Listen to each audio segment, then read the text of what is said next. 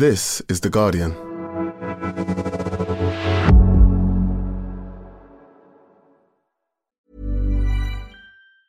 Tired of ads barging into your favorite news podcasts? Good news. Ad-free listening is available on Amazon Music for all the music plus top podcasts included with your Prime membership. Stay up to date on everything newsworthy by downloading the Amazon Music app for free or go to amazon.com slash news ad free. That's amazon.com slash news ad free to catch up on the latest episodes without the ads. Ryan Reynolds here from Mint Mobile. With the price of just about everything going up during inflation, we thought we'd bring our prices down. So to help us, we brought in a reverse auctioneer, which is apparently a thing. Mint Mobile unlimited premium wireless. Ready to get 30, 30, bit to get 30, bit to get 20, 20, 20, bit to get 20, 20, bit to get 15, 15, 15, 15 just 15 bucks a month. So, Give it a try at mintmobile.com slash switch. $45 upfront for three months plus taxes and fees. Promo for new customers for limited time. Unlimited more than 40 gigabytes per month. Slows. Full terms at mintmobile.com. Welcome to The Guardian Long Read, showcasing the best long form journalism covering culture, politics, and new thinking. For the text version of this and all our long reads, go to theguardian.com forward slash long read. How Deborah Levy Can Change Your Life by Charlotte Higgins. Last August, the author Deborah Levy began to sit for her portrait. The starting point was a selfie, eyes penetrating, lips sensuous, head topped by a tower of chestnut hair. The artist, her friend Paul Heber Percy, used Photoshop, then a pencil and tracing paper to reverse and multiply the image of her face until he had a drawing neatly laid out on a grid that satisfied him. Then it was time to paint. He liked to work in the mornings in hour long bursts in his tiny attic studio. When Levy came for sittings, he'd bring the painting down to the dining room and the two of them would drink tea or wine and talk. Not that these were sittings in the traditional sense, but times I could observe her without feeling self conscious, he said. Sometimes they discussed Levy's new novel, August Blue, which she was finishing. But mostly it was everyday things friends, the news, exchanging recipes, how to unblock a sink, said Levy. But Heber Percy told me nothing about these conversations was really every day. She's the sort of person who makes the mundane remarkable. Even going down to the bakery with her to get a baguette becomes a slightly magical thing, her friend the novelist Tash Aw told me. When her friends talk about her, they say things like this She is an event, she is a personage, she is a whole world. People often remember the first time they met her. For Kate Bland, an audio producer, it was at a party at a Shoreditch warehouse. Levy was sitting on a high windowsill, Bland was leaning on it. The author's rich, slightly breathy voice was coming over Bland's shoulder. Talk unwound in a sequence of dazzling vignettes. It seemed that there was a necessary theatricality. We had to hoist ourselves out of the ordinariness of chat and have a conversation that was going to be memorable, she recalled. I was quite thrilled by it. At the time of that party, in 2008, Levy was 49. Her life had contained one immense dislocation. When she was nine, her family emigrated from South Africa to the UK after her father had spent three years as a political prisoner. After school at a London comprehensive, Levy took a theatre degree at the pioneering avant garde Dartington College of the Arts in Devon and first forged a path as a playwright. Her first novel, Beautiful Mutants, was published in 1989, the year she turned 30. Twenty years on, at the time of the Shoreditch party, she wasn't famous and hadn't sold more than a modest number of books, though she carried herself as if she had. She was teaching, adapting Colette and Carol Shields for the radio, raising two daughters, and living with her husband, playwright David Gale, in a semi detached house off Holloway Road in North London. She was working on a novel, her first since 1996. Her previous books were out of print. Four years later, Levy's life was transformed. Her novel, Swimming Home, a sun drenched story about a family holiday on the French Riviera, beneath whose glittering surface runs a Freudian riptide of wartime trauma, was shortlisted for the 2012 Booker Prize. That sent sales flying. At the same time, her marriage fell apart. By the time I went to the Booker dinner in December, I knew I would be moving house and I was packing up, she told me. It was very turbulent and very painful. The following year, she published Things I Don't Want to Know, the first in a trilogy of what she calls living autobiographies to convey their selective, fictive nature. Over the next few years, she alternated two more novels, Hot Milk and The Man Who Saw Everything, with two more volumes of living autobiography, which spoke of how, after her marriage ended, she recomposed a life for herself and her daughters in her 50s outside the old patriarchal structures. All of these books, she told me, flew out of her like a cork coming out of a bottle. Levy's novels are popular and critically acclaimed, but it is with the living autobiographies that her reputation has transcended the literary. At events, readers tell Levy that her books make them feel less lonely, or ask her what to do about a life crisis. One can't quite imagine readers doing this with, say, Rachel Cusk, who anatomizes female experience, but in a somewhat chillier style. At one of Levy's online readings during the COVID pandemic, an audience member posted in the chat, I'm 41 with two kids, and sometimes I don't feel I'm at home at all. Did it work for you coming out of an unhappy marriage? Levy answered, It did work for me. You have to make another sort of life and gather your friends and supporters to your table. Which is pretty much the story of the second and third of her living autobiographies, The Cost of Living and Real Estate. Levy's writing has a very particular quality. It seems to infiltrate the mind. You absorb her way of seeing and start to perceive the world in Levyish ways. In her stories, seemingly trivial moments take on political force. An encounter with a hairdresser in The Cost of Living becomes a story about the camaraderie of women and what they reveal to each other. A scene about sharing a table on the Eurostar becomes about how men, literally and figuratively, fail to make space for younger women. In the new novel, August Blue, the narrator, having been insulted by a young man in a cafe, tells us, I think he was expecting me to respond, to reply in some way, but I didn't care about him or his problems. I've used that in my own life more than once since first reading it. The books become almost a guide to life, said Gaby Wood, director of the Booker Foundation. She trains you to become your best self. Part of the appeal of Levy's writing is that it is shot through with unpatronising sympathy towards younger women.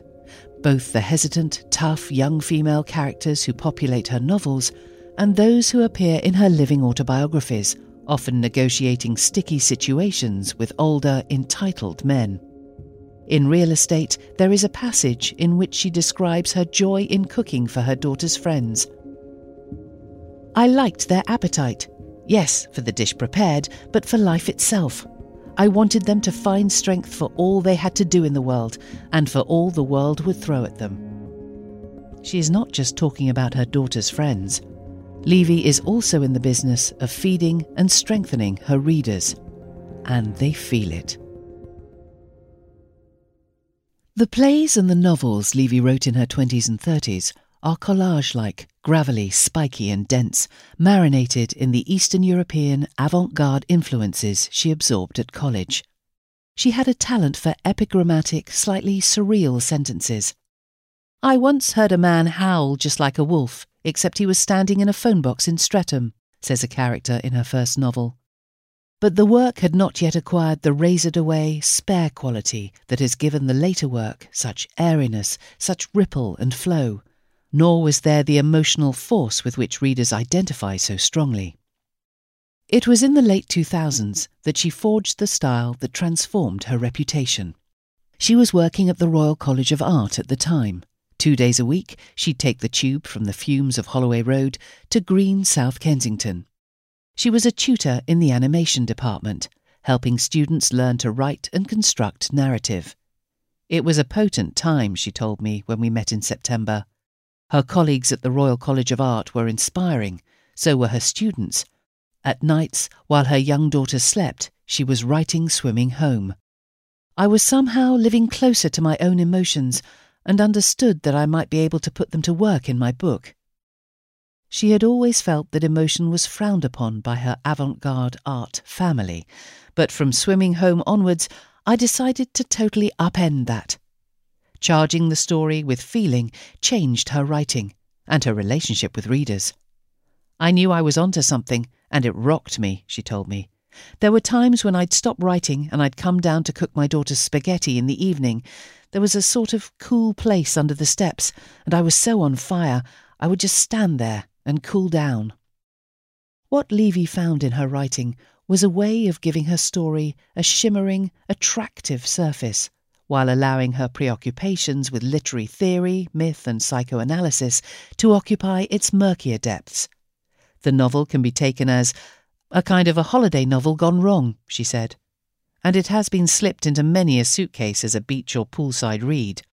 I'm happy if the surface is read, she told me, because everything else is there to be found, and I'm working hard for my readers to find it.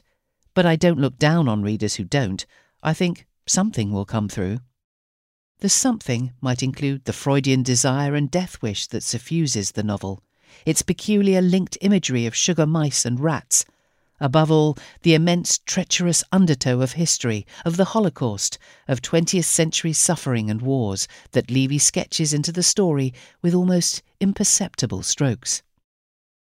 But Swimming Home was rejected by every major publisher it was sent to. Levy, in all her certainty that it was good, was devastated. The years following the financial crisis of 2008 were inhospitable to a mid-list novelist who hadn't been in print for a while. The publishing industry was in trouble. The powerful new wave of feminism of the 2010s was a whisper rather than a roar, and the kind of spare experimental books by women that would come to define recent literary trends, such as Cusk's autofictional Outline trilogy, or Annie Ernaux's intimate unfurling of memory, or Elena Ferrante's revelatory novels on female friendship, had yet to appear in Britain. At the time, she said, Your book was either going to sell or it wasn't going to sell, and when they said it was too literary, they meant it wasn't going to sell. Then, in summer 2009, something changed. A friend of Levy's, the late Jules Wright, who ran an arts centre in East London, read the manuscript. She was organising a show on photographer Dean Rogers, who documented the sites of car crashes that had killed cultural heroes, the spot, for example, where Marc Bolan died. Swimming Home begins with a scene in which Kitty Finch, a young woman with a death wish, perilously drives an older poet, with whom she believes she has a telepathic connection, along a winding mountain road. Wright decided to have the first two pages of the book printed large and installed at the beginning of the exhibition. Not long after the opening, though, she called Levy and bluntly announced she was removing them. It was a disaster, she said. People were clogging the entrance as they stopped to read the text, it was, Levy told me, the first spark that those two pages of this much declined book were gathering a crowd around them. Eventually, the novel did find its publisher, a tiny new press called And Other Stories. The literary translator Sophie Lewis was editor there. Levy's pitch, remarkably given all the rejections, was supremely confident. Deborah told me, This is the tightest book I've ever written, and it's going to be a bestseller, Lewis remembered.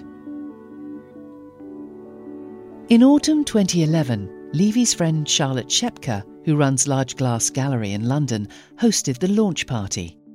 They decided to project The Swimmer, the 1968 Burt Lancaster film, onto the wall. On the night, to Schepke's immense surprise, you couldn't stand. The place was absolutely packed. It was rammed. Her interesting new friend, who had written witty labels for the opening show at her small gallery earlier that year, was suddenly making waves.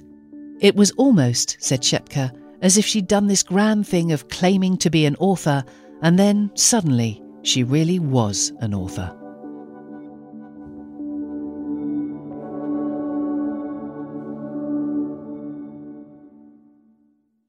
Thanks for listening to The Guardian Long Read. We'll be back after this. Hey, I'm Ryan Reynolds. At Mint Mobile, we like to do the opposite of what Big Wireless does. They charge you a lot, we charge you a little. So naturally, when they announced they'd be raising their prices due to inflation, we decided to deflate our prices due to not hating you. That's right. We're cutting the price of Mint Unlimited from $30 a month to just $15 a month. Give it a try at mintmobile.com slash switch. $45 upfront for three months plus taxes and fees. Promo rate for new customers for limited time. Unlimited more than 40 gigabytes per month. Slows. Full terms at mintmobile.com.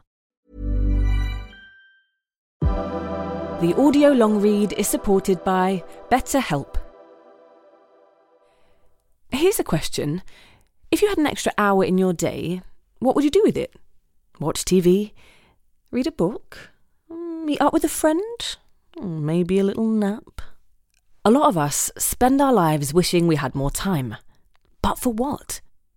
Perhaps to best answer that, you need to work out what's truly important to you, then make that a priority. Therapy can help you work out what's most important to you. It isn't just for those who've unfortunately experienced trauma in their lives. Therapy can be helpful for learning positive coping skills and for setting boundaries. It can empower you to be the best version of yourself. If you're thinking of starting therapy, give BetterHelp a try. It's entirely online and designed to be convenient, flexible, and suited to your schedule. Just fill out a brief questionnaire to get matched with a licensed therapist and switch therapists anytime for no additional charge. Learn to make time for what makes you happy with BetterHelp. Visit betterhelp.com slash audiolongread today to get 10% off your first month. That's betterhelp, H-E-L-P dot com slash audio long read.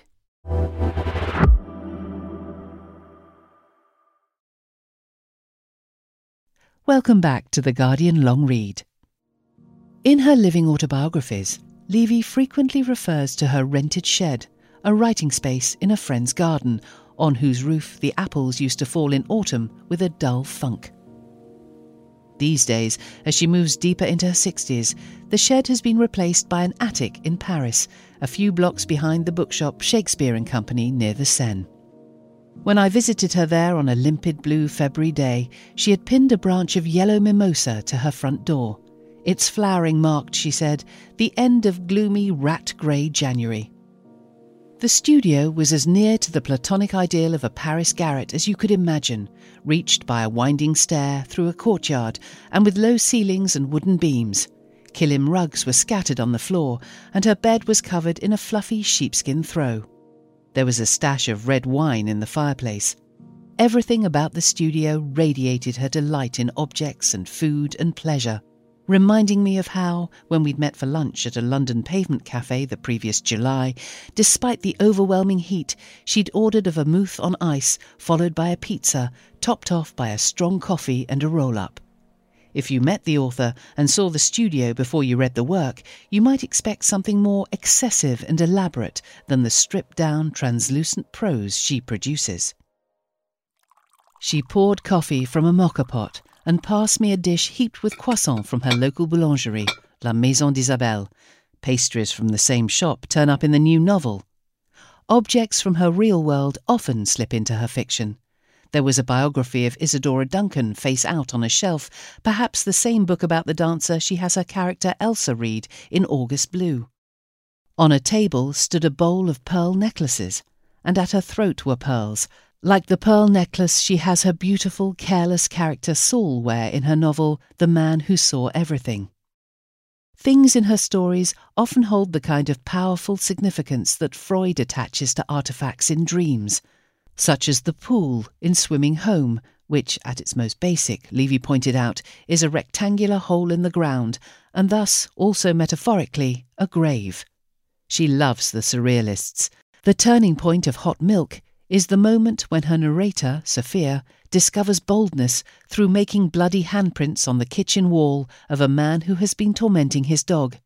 A scene borrowed from a story about the artist Leonora Carrington, who, letting herself into the apartment of a prospective lover, Luis Buñuel, smeared menstrual blood over his pristine white walls. Motifs slip between books too. In this, she has something in common with a visual artist building a subtly interconnected body of work. The title August Blue, for example, is taken from the colour of the thread that, in Hot Milk, one character, Ingrid, uses to embroider Sophia's name into a shirt. Horses, in particular, gallop through Levy's work, from the tiny horse shaped buttons that in real estate she kept from her late stepmother's button box, to the moment Ingrid appears in the desert landscape on horseback like a bellicose goddess in the myth infused hot milk. The whole of August Blue hangs on striking images of horses. It begins with her character, the pianist Elsa, watching jealously as a woman she thinks might be her doppelganger buys a pair of mechanical dancing horses in an Athens flea market. Levy laughed when I asked her about the equine enthusiasms. That's a case for Dr. Freud, she said. She ponders in real estate what it is to be a woman on your high horse Sometimes, she writes, you might find yourself incapable of controlling your high horse. At other times, people are all too eager to pull you off it. She imagines a friend riding her high horse down the North Circular to repair her smashed screen at Mr. Cellphone. When I think of Levy's horses, I also think of her adoration of her small fleet of e bikes, now famous from her living autobiographies, which she stables by her London flat and lends to friends when they visit. She bought her first when she moved out of her marriage and into her new life. When they start up with a little equine surge of power, she told me, it's hard not to whoop every time. When Levy was a small child in South Africa and her father, Norman Levy, was imprisoned for his anti apartheid activism, she started to speak so quietly that her voice became barely audible. What saved her from this state of virtual silence was her imagination, the dawning understanding that she could write other realities. It was a question, Levy told me, of finding avatars. The avatar she created for her nine year old self was a cat with wondrous powers of flight, perhaps unconsciously imagining freedom for her father as well as liberation for herself. In real estate, the Flying Cat is the name she gives to the ferry that brings her daughters to her for a holiday on a Greek island. The characters in her fiction are still her avatars. I'm in every one of them, she said, including the cats and including the horses. For a long time in adulthood, she resisted writing or even talking about South Africa. The difficulties of her family felt irrelevant, she told me, when set against the struggles of black South Africans. But since she had decided to base the structure of Things I Don't Want to Know on George Orwell's headings in his essay Why I Write, one of which is Historical Impulse, she found herself obliged to tackle those repressed memories. Using a child's eye view, she said, I tried to convey, without using the old language of the blood-stained regime of apartheid, what it's like to be told that you're supposed to respect adults while there are white adults who are clearly doing very cruel things to children of colour my age. Her mother, Philippa, through her husband's imprisonment, coped alone, earning a living through a succession of secretarial jobs. Levy remembers her as capable and glamorous. I loved the way she cooked with her cigarette holder and the way that she'd dance a bit to the record she'd put on when she came back from work. When Levy's father was released in 1968, he was banned from working and the family Levy has an elder half brother from her mother's first marriage, as well as a younger brother and sister, had little option but to emigrate. Her father found work lecturing at Middlesex University, among other places. Money was tight. Her parents' marriage ended in 1974. After the blue sky and the bone white grass of the garden in Johannesburg, arriving in London felt as if someone had pulled the plug out. But despite England's greyness, she loved it. She made for the first time proper friends. I don't have that narrative of exile, she told me, of wanting to return to the place that you left. She adored the way people spoke, and she still delights in English turns of phrase hello pet, hello lamb, hello duck. As for her accent, I had to lose it very quickly in the playground not to be beaten up. She often plucks her characters out of their familiar environments, partly in order to see their psychological foibles magnified on foreign shores. She herself likes very much to be in a hot country, in southern Spain or a Greek island swimming in the sea. Sometimes these characters, like her, have been swept on the tides of 20th century history, like the English poet Joe in Swimming Home, who is really Yusuf, smuggled out of Łódź in 1943, or Lipinski in Beautiful Mutants, whose mother was the ice skating champion of Moscow. Levy told me of an interview in the news that moved her recently. It was with a Ukrainian woman from Kherson who had been lying in bed thinking when she was blown into her kitchen by a Russian shell. Those were her words. I was lying in bed thinking, said Levy. I do not take a place of calm, a place that is agreeable to think in, for granted. Levy's senses are finely tuned to the fragility of things.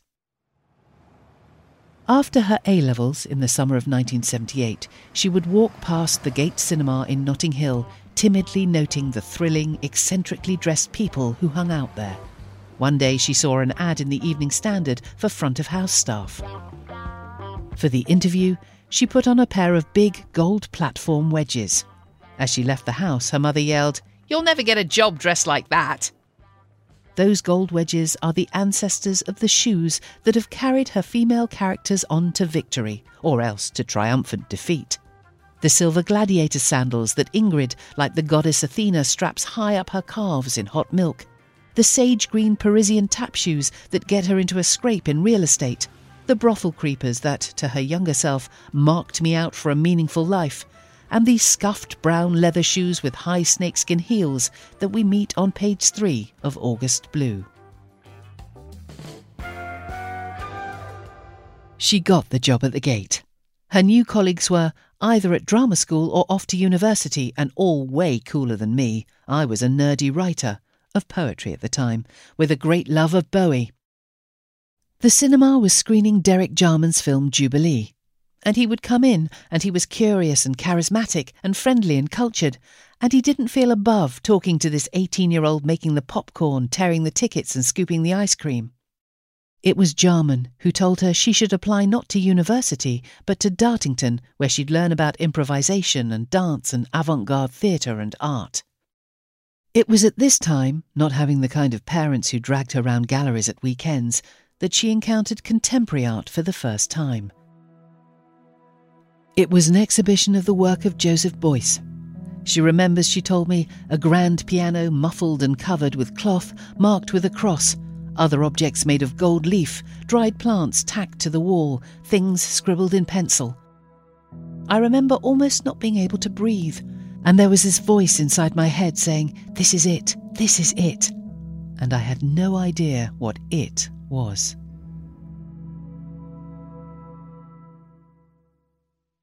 The Cost of Living opens with the narrator witnessing an encounter between a young woman and an older man in a bar in Colombia. The man, whom Levy calls the Big Silver, invites the young woman to his table. After she tells him a strange story about a perilous diving expedition, he remarks that she talks a lot and carelessly knocks her book off the table. Levy writes, it had not occurred to him that she might not consider herself to be the minor character and him the major character. It is a very Levyish story in its wry observation of dynamics between men and women, and with its implicit call to arms to women who have, as the critic Dwight Garner has put it, come to sense they're not locked into their lives and stories. Levy herself is without doubt a major character, and is intent on expanding the role. She has an immense appetite for experiencing the strange dimensions of living and the absolutely practical dimensions, she told me. We were sitting at the time outside a cafe near the Panthéon in Paris after a good lunch, and Levy was smoking a roll up. I'm not endlessly open to experience. I'm easily bored and impatient.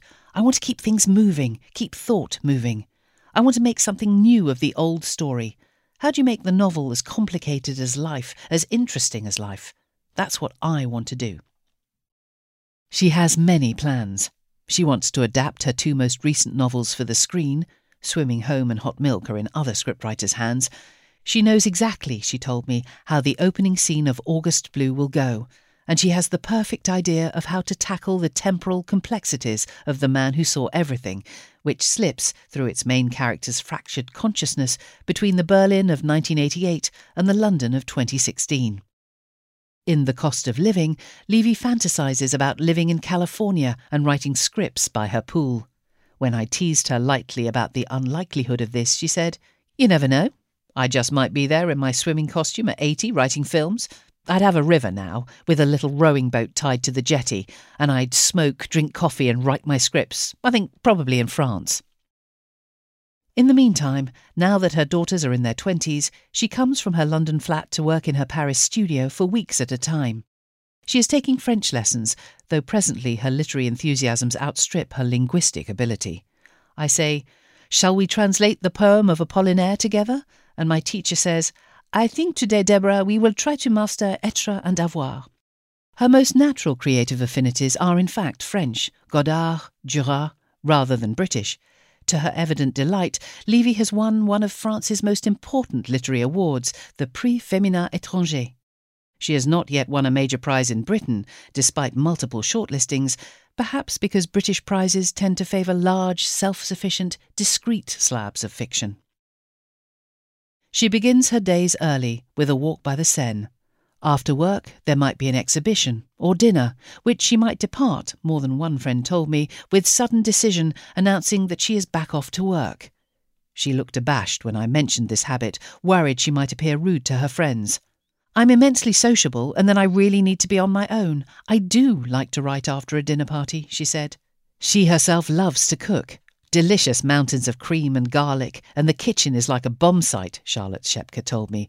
But it's like being in the finest restaurant. Her presence makes it an occasion. At the moment, in a sharp change of gear, she is researching a biography of the young Gertrude Stein, to be titled Mamma of Dada. She is concentrating on the writer's early training under psychologist William James, brother of the novelist Henry. Levy wants to think about how this academically brilliant American, who'd be late for her medical lectures because her bustled skirts were weighted down by horsehair stuffed hems, moved to Paris, ditched the corset, and became the pioneering modernist who dressed in monk like robes and filled her house with Picassos. It's a characteristic way for Levy to build character. But while the books are rooted in the physical, they also make room for the uncanny and the unexplained, for the sudden intrusion into a person's consciousness of unwelcome memories or dark imaginings. It would be very sad to have all the possibilities of the novel, this hot air balloon, but to say, I only write social realism and the hot air balloon must never leave the ground, she told me. That's not how people's minds work. People have very strange dreams and thoughts and daydreams and associations. She is, she said, very careful not to let her hot air balloon float away into the clouds of phantasmagoria. It is all in the balance and control. What also earths Levy's work is her wit. She is so amused, diverted, and delighted by life, said the actor Tilda Swinton, who is a fan. Her jokes, often wryly commenting on her own failings, make for a kind of intimacy, even complicity the kind of complicity that many of us can only relate to the dry land of childhood companionship, said Swinton. Levy's women, especially the I of the living autobiographies, fail as well as succeed. They have good days and bad. They are neither feisty and gutsy, those tiresome cliches, nor are they self saboteurs who put themselves down to ingratiate themselves with the reader. They are both real and offer an example of how to live well. When Levy was finding a way to write her living autobiographies, she searched for a voice that was immensely powerful, immensely vulnerable, immensely eloquent, and totally inarticulate, because that's all of us. In March, I went back to Paul Heber Percy's house to see her portrait finished. It renders Levy's face in triplicate, as if seen through a kaleidoscope, and her hair, piled on her head, soars upwards like Medusa's snaky locks dissolving into abstract Rorschach like patterns and repetitions. It gave the impression of a presence with many selves, in constant movement of thought. In the portrait, Levy has five large, wide open, scrutinizing eyes, but one of her tripled faces disappears into the world outside the frame, and the sixth eye is unseen.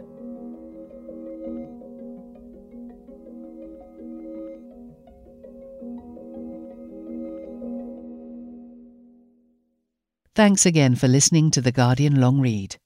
That was How Deborah Levy Can Change Your Life by Charlotte Higgins. Read by Laura Shavin and produced by Jack Claremont and Rachel Porter. The executive producer was Ellie Bury. For more Guardian long reads in text and a selection in audio, go to theguardian.com forward slash long read.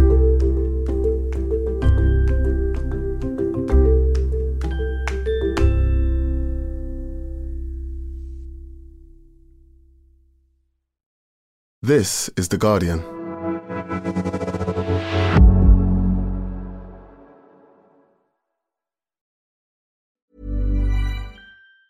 Tired of ads barging into your favorite news podcasts? Good news. Ad-free listening is available on Amazon Music for all the music plus top podcasts included with your Prime membership. Stay up to date on everything newsworthy by downloading the Amazon Music app for free or go to amazon.com slash news ad free. That's amazon.com slash news ad free to catch up on the latest episodes without the ads.